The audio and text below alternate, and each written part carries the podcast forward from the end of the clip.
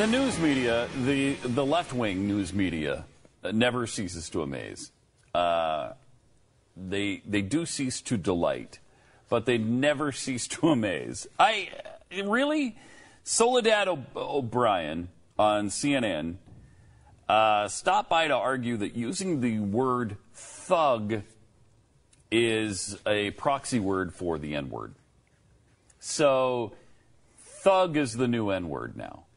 What are you talking? That is too asinine for even Soledad O'Brien. Really? I feel like about 5 years from now, we'll just be doing sign language because we'll be afraid to say any actual words. Well, it depends on what kind of sign language. And it depends on what fingers you plan on using. Right, right. That's a good point. I mean, here's what she said. This is, come on now. So is the T word the new N word? And should people in the media use it or avoid it? Why do words and pictures, for that matter, matter so much? Why has thug become such a loaded word? Listen, I think what the Baltimore city councilman, Carl Stokes, was trying to tell Erin Burnett is that thug is a proxy, is a word that we use instead of the N-word. And I think that's really true. I can't think of a situation where there's ever been a headline or someone has called a white young person who's in the middle of a violent protest demonstration, whatever, a thug. Like, I can remember specifically Richie Incognito being called a thug over and over again. No, and obviously, right? But the African-American mayor of the city and the African-American president of the United States used the word. Doesn't necessarily mean... So if it's the equivalent of the N-word, how does that work? Right, well, doesn't necessarily mean that they don't have a specific agenda and how they're using it. When you talk about journalists, though, I think journalists shouldn't have an agenda. Okay, so Soledad, the president it's time has to shut it down, an agenda for using the new N-word. Wow, is she? Oh, I mean, God, that is just there's not a lot of thinking going on there. No, the lights are on, but nobody's home. Wow, that's rough. Nobody's freaking. That's actually uncomfortable to watch. Is she on? She's not on a show anymore. I thought she went to Al Jazeera. No. Didn't she go to, like...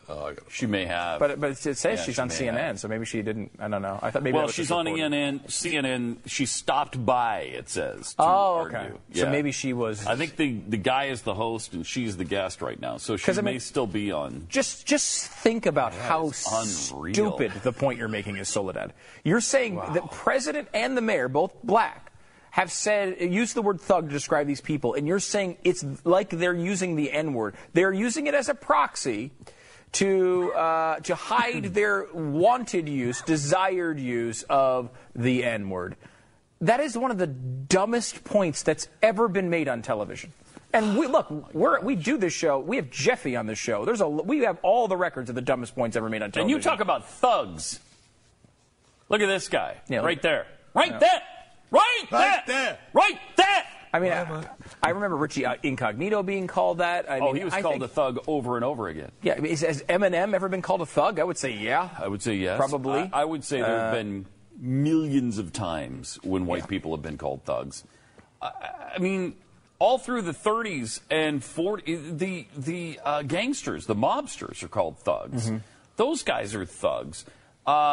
Big burly bouncers who beat the crap out of people for no reason are called thugs. Yeah. Thug is not a word that belongs to black people. It's not even applied only to black people. It's again this same thing that winds up being the people accusing those of racism are actually thinking in a racist way. Yes. It's like, because you are applying, you're seeing it applied only to black people, and you're assuming that makes you the racist. It kind of makes you. I don't know. Maybe. No, Buck, I think that's right. I think it is too. I think it's right. Maybe Buck gets into some of this here. There's this. He's explaining the origins of the word thug. Watch. So what is a thug? It's a term used by many of us these days, and most of us have a basic idea of what it represents. A thug is a criminal, a hoodlum, a bully who preys on the weak. During riots in Ferguson and Baltimore, for example, the looters were widely referred to as thugs. But you might not know that the origin of this word comes from a group that lived hundreds of years ago, and in fact, they weren't even American. The original thugs lived in India. The word comes from the Hindi thag, which means a swindler or a thief. We have the word thug now in English because of events during British colonial rule in India. The Brits discovered a mysterious and, as it turned out, bloodthirsty cult It was a cult of thieves who posed as innocent travelers and then killed their victims by strangulation.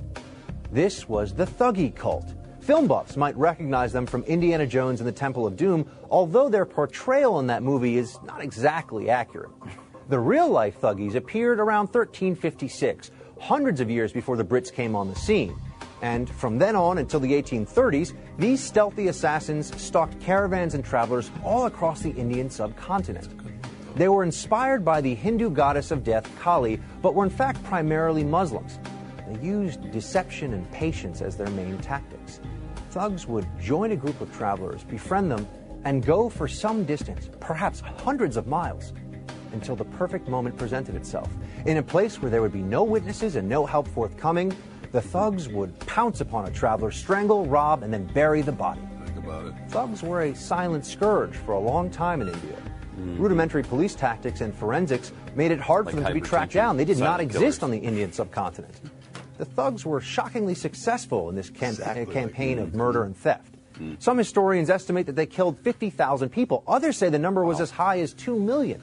What? It wasn't until the early 1800s that British authorities in India learned about the thugs, tracked thousands of them down, rounded them up, and hanged many of them. Wow. Then finally the cult died away. And it was a novel published in 1830, Confessions of a Thug by Philip Meadows, that told the Western world this tale of horror, of the thuggy cult campaign of mass murder, and gave us the word used to describe its adherents, a thug. So that's the origin of the word thug in under 3 minutes. There you go! Just what Buck found, akin to the N-word. Same thing. Same thing, basically. I think it's what he said. Exactly. Thug equals N-word.